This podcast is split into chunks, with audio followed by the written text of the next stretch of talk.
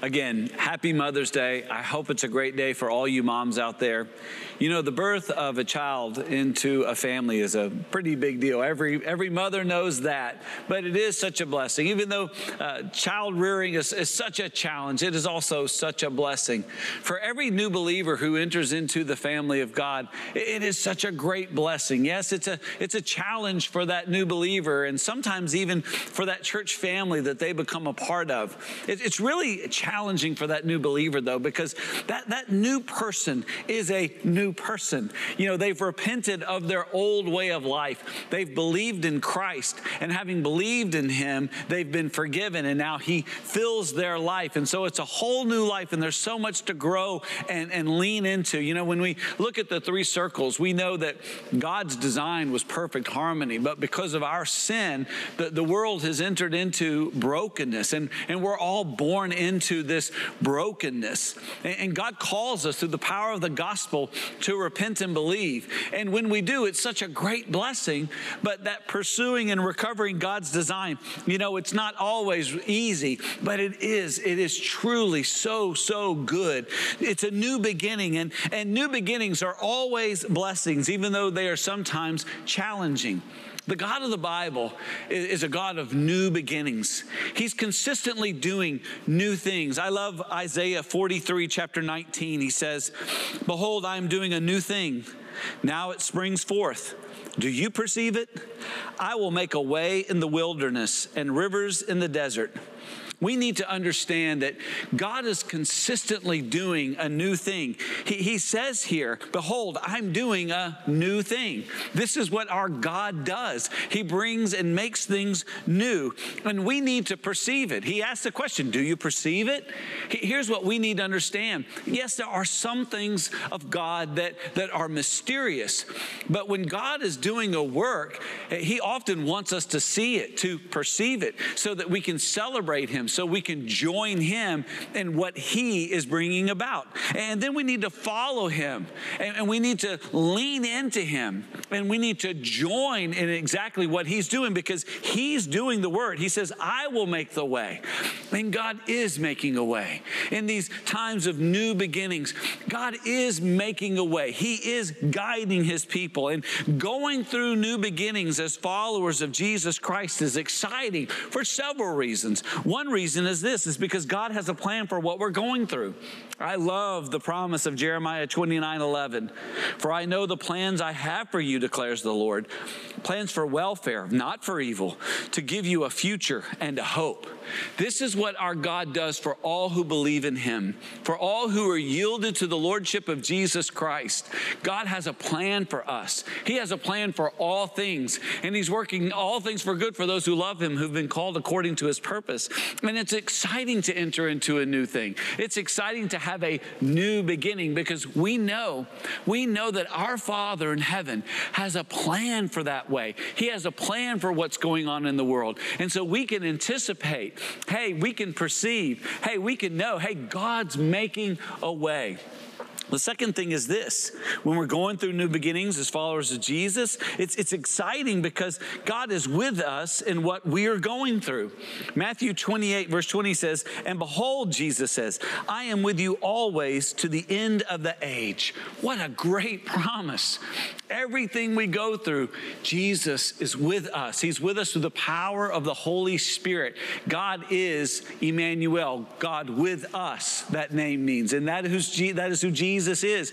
And he gives us this promise here, the last words of the Gospel of Matthew, that Jesus says, "I'm with you. I'm not going to leave you," all the way through the end. And so as we come into a new beginning, here's what we know. God enters into this new beginning with us because we're with him. Third, God is guiding us through what we are going through.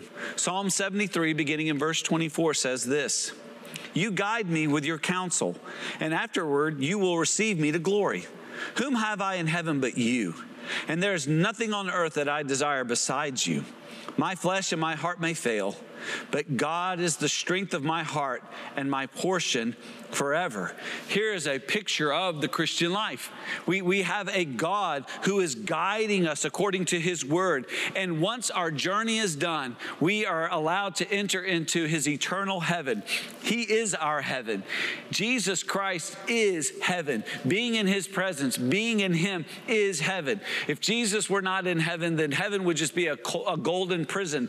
But instead, it's a place of warmth and love. And this is the place where we can rejoice and celebrate. And that's the way we're going.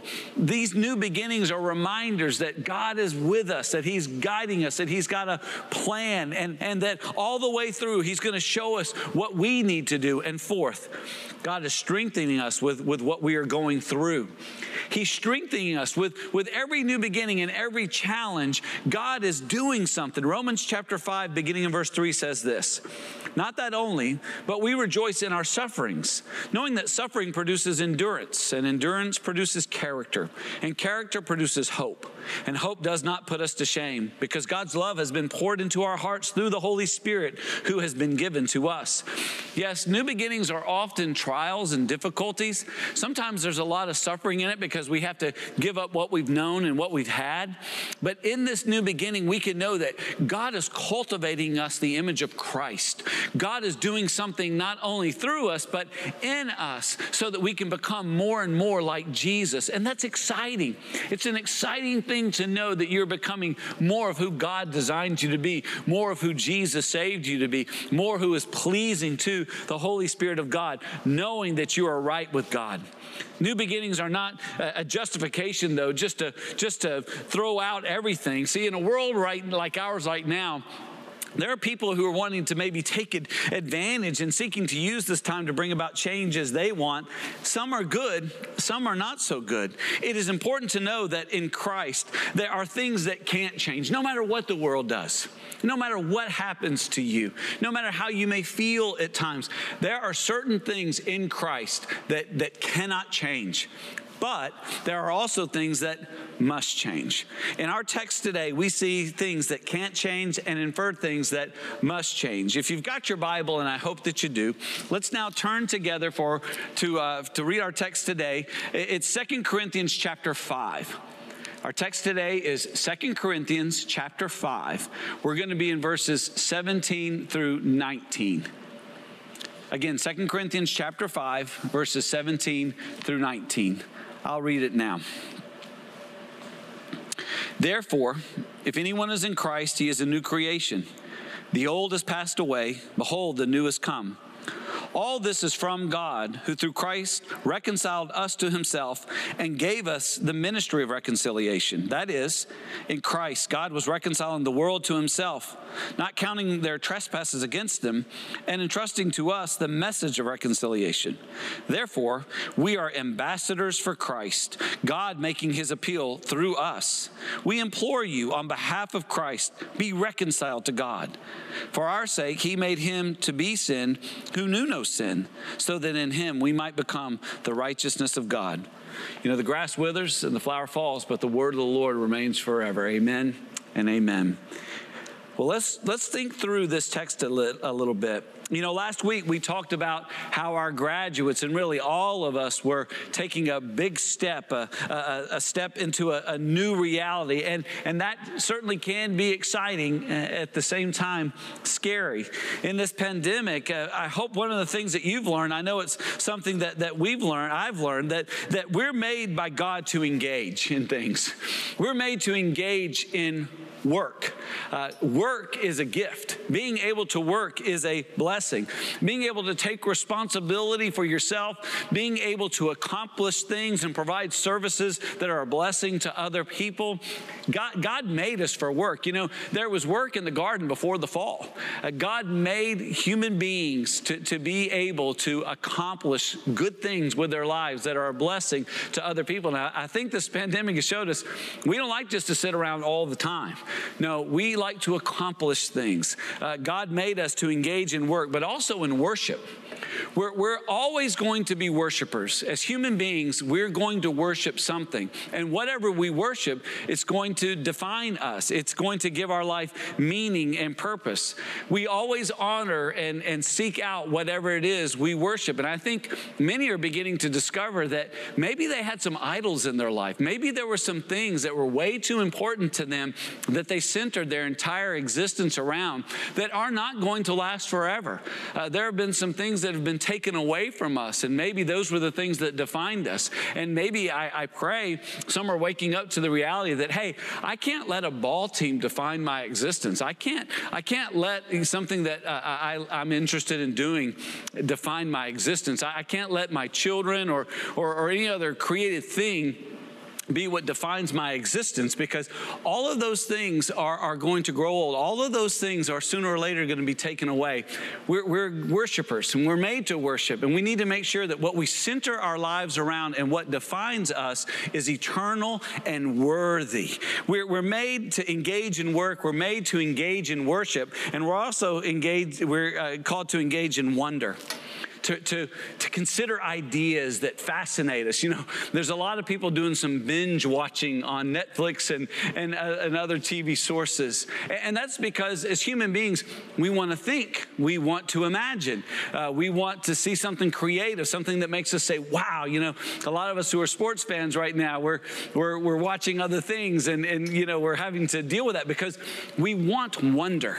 We want to be able to say, wow, and we want to be inspired by that. And so in this season of this pandemic, we're realizing that we're made by God to engage in work and wonder and in worship. And to engage in these things is to experience change.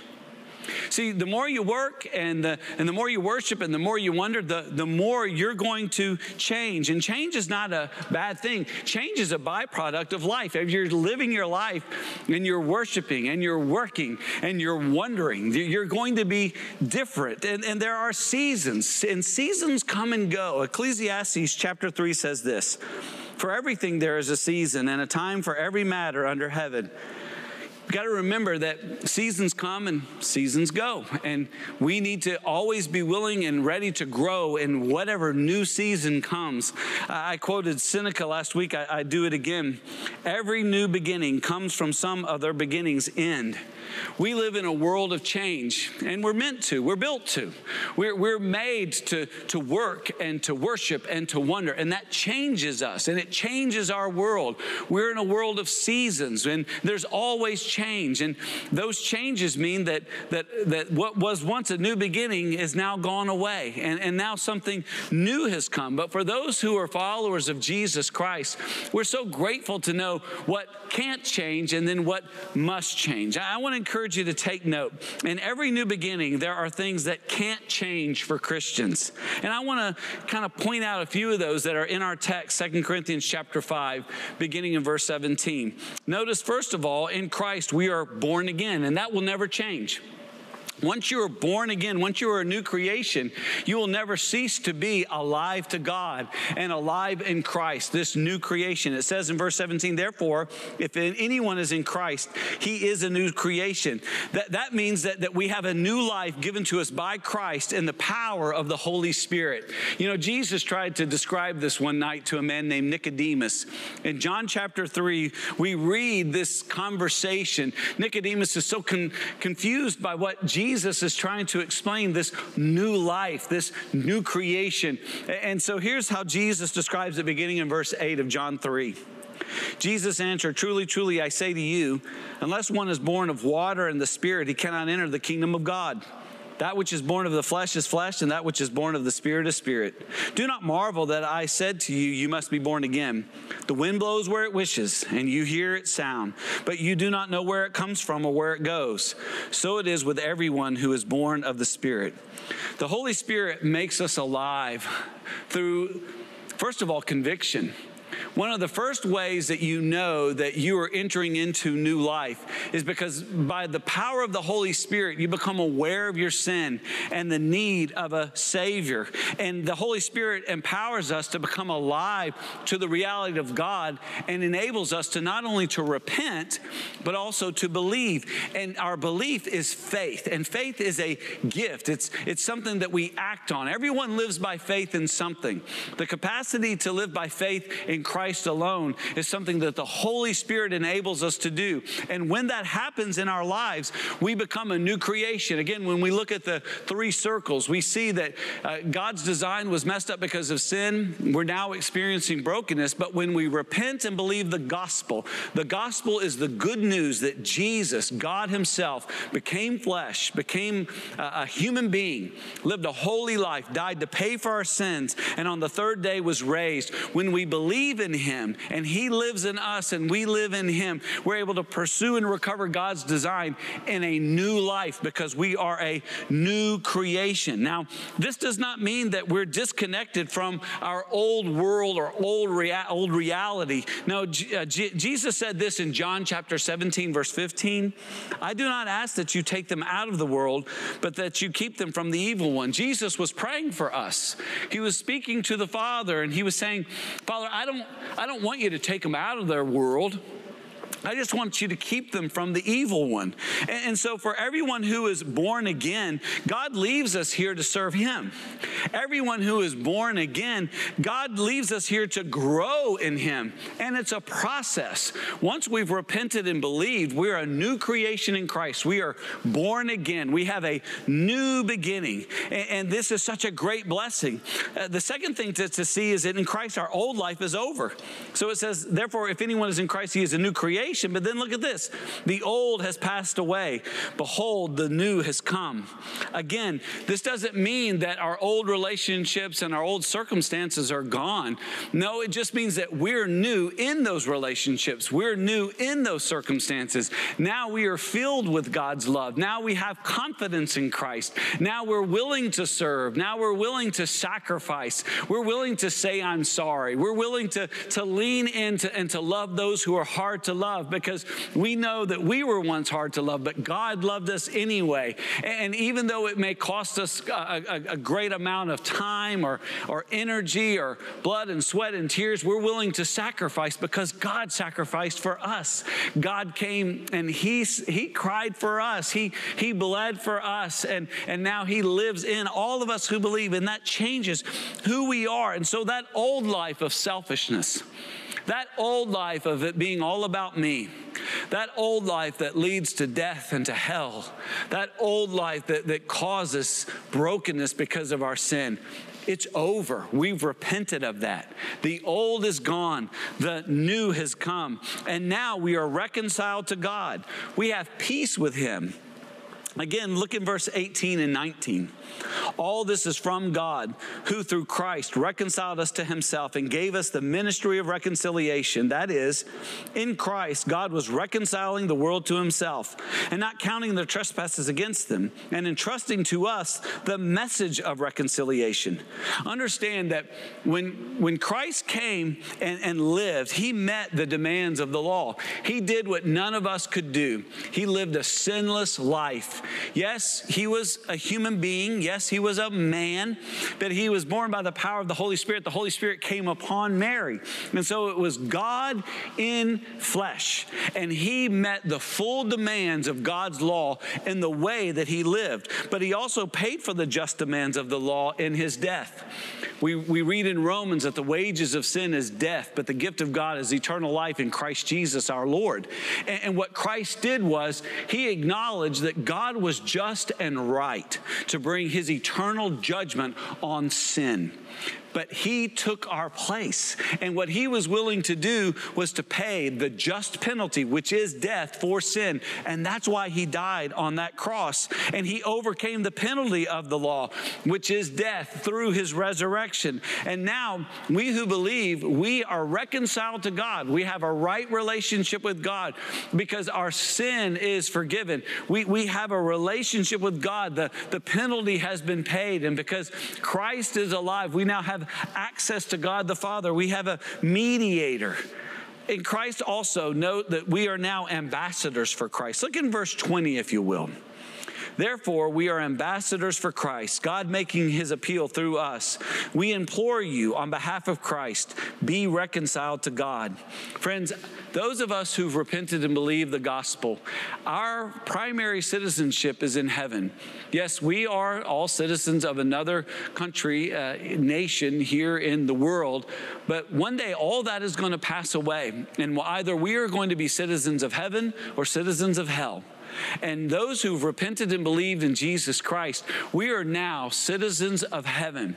And our King is in heaven, and he will one day return. But he is ruling and reigning, not only in our lives, but he is at work in our world. And he is calling us to serve as his ambassador to this world.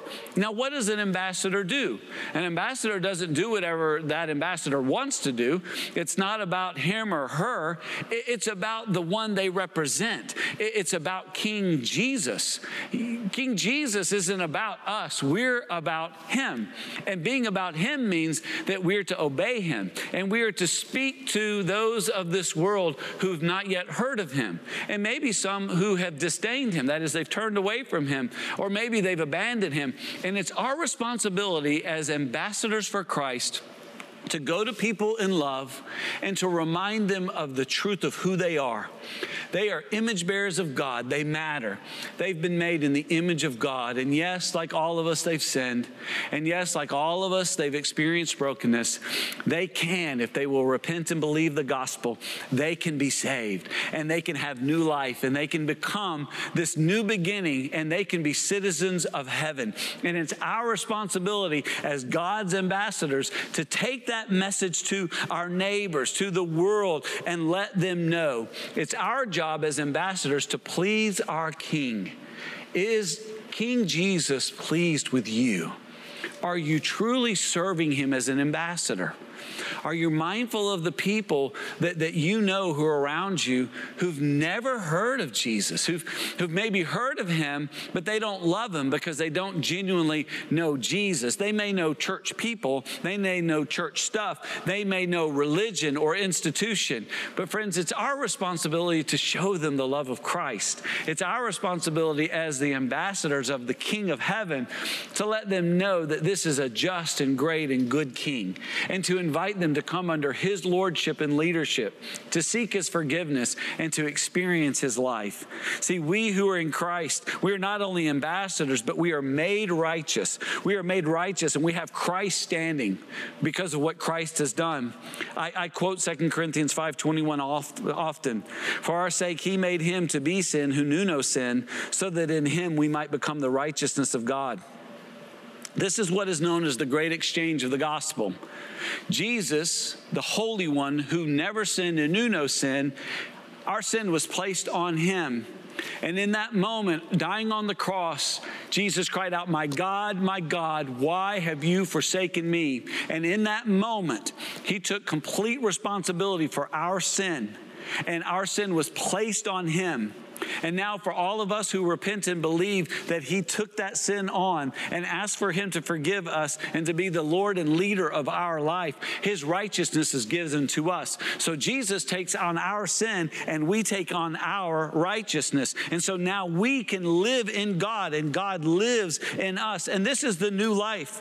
This is the life that all disciples of Jesus are called to live. It's a cross-centered life. It's a life that comes down to us and is lived out in the real world. And this cross, it's a symbol not only of our faith and of our hope, but for those who are disciples, the disciples' cross pictures the life we're to live in Christ. For members of Living Hope, we use the cross as a way to be reminded of what it is we are to do and why it is we are to do it.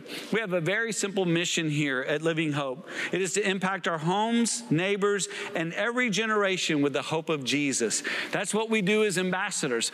That's what we do as those who've been sent on mission by God. We are told, go and make disciples of all nations, baptizing them in the name of the Father and the Son and the Holy Spirit. And he says, remember, I'm with you always to the very end of the age. That's Matthew 28:19-20. And it's our mission to accomplish what Jesus has commanded. And our goal is this: to know Jesus, to love Jesus, and to obey Jesus. Friends, if you know Jesus, you can't help but love him. And if you love him, you're compelled to obey him. And that's what we're called to do as disciples of Jesus. And when we are knowing him and loving him and obeying him, there's certain things that we're going to do that you see there in that disciples' cross. At the center of the cross is worship. We are to gather to worship. That's at the center of our life. At the top, we are reminded we're to make more disciples. That is us going out into the world.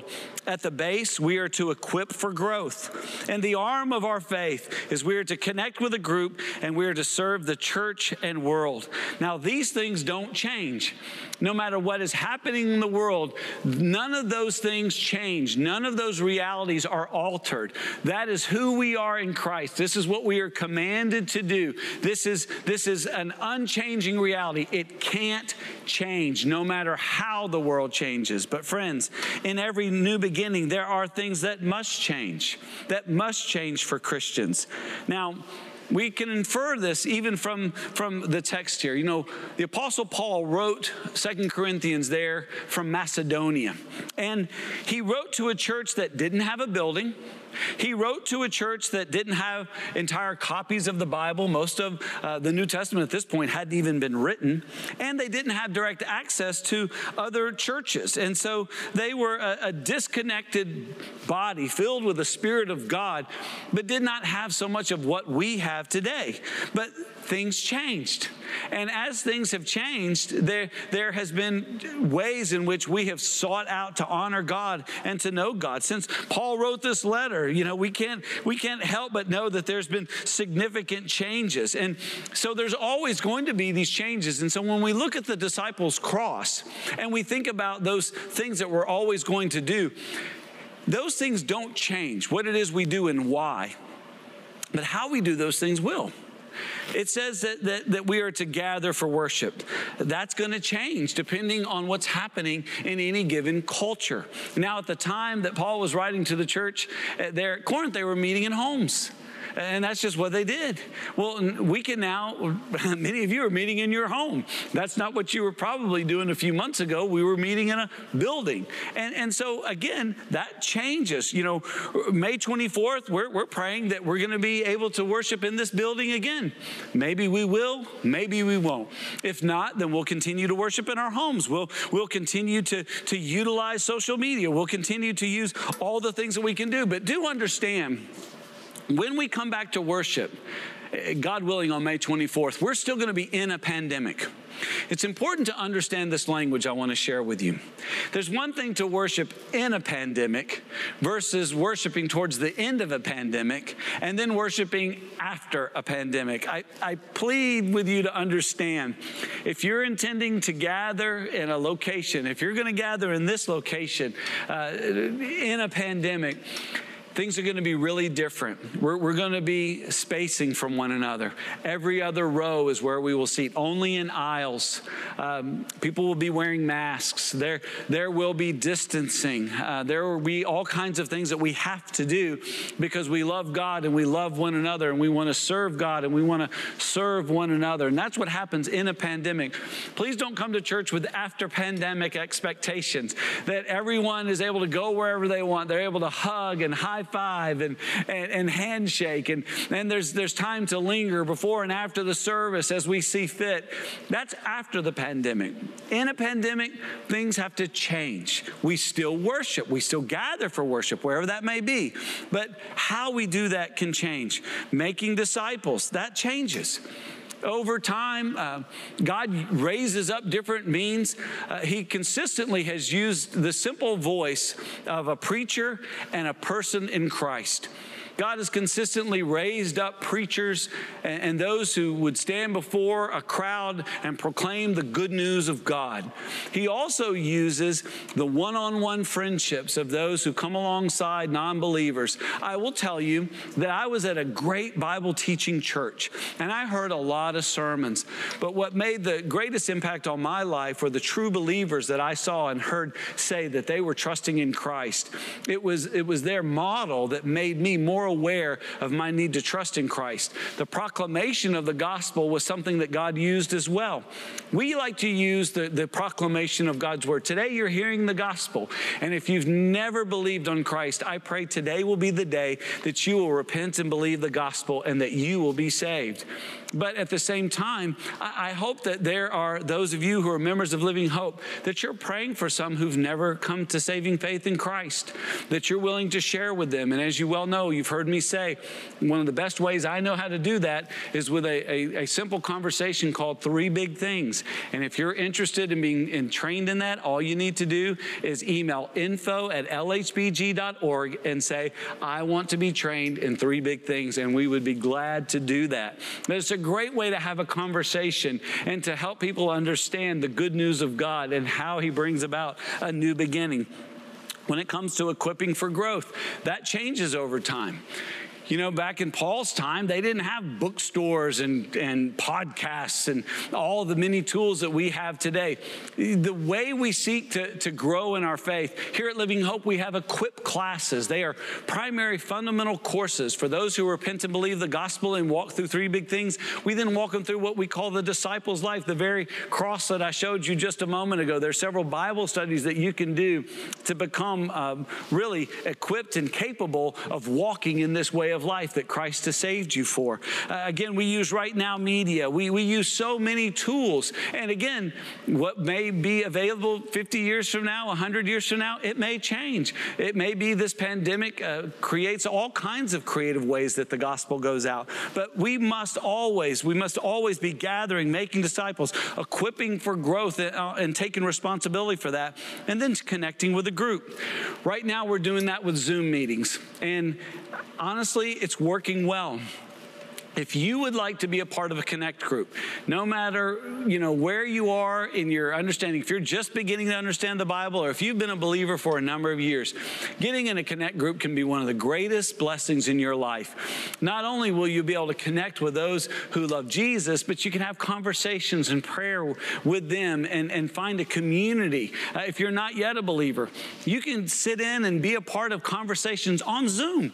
You don't have to go into someone's house first thing. You can just watch together, listen in, talk, throw out ideas, have conversations. Right now, our groups are happening on Zoom. And if you would like to be a part of one of those conversations, email us at connect@lhbg.org. And one of our ministers will contact you and help you find a great place and time that fits with you to have some of these opportunities for you to connect and to grow. And then finally, serve the church and world.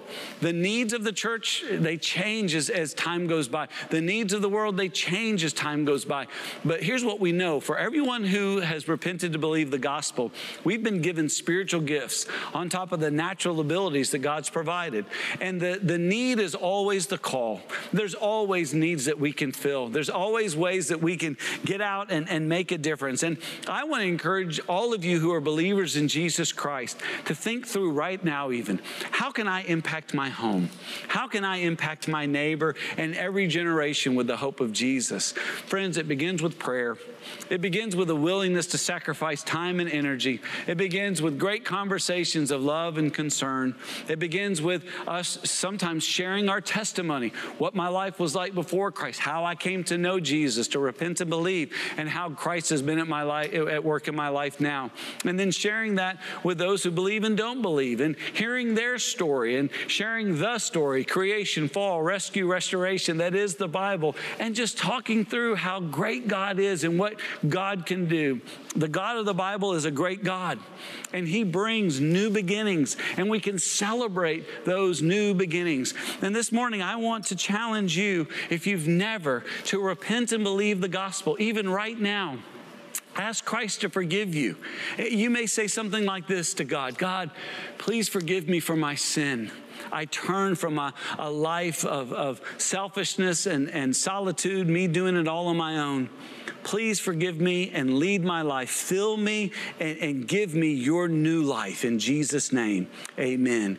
Friends, if you will confess and you will believe, then you will be saved. And a simple prayer like that, if it's from your heart, it's real and it saves you.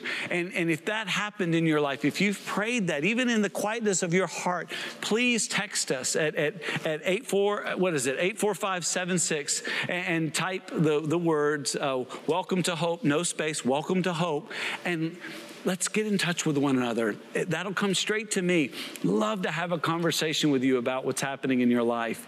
If you've already repented to believe the gospel, if you know you have gotten away from the path that God wants for you, maybe you've allowed sin, maybe you've allowed anger or anxiety or whatever to drive you away, return to Christ today.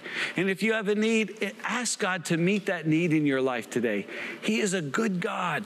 Yes, we're entering into a new beginning. Yes, it's different, but God is with us if we are with Him, and I pray that you will be. Let me pray for us now. Father, we thank you again for this morning. We thank you for the word. We thank you for the blessings of new beginnings. We ask, God, that you would guide us in truth. Holy Spirit, help us. Convict us of sin.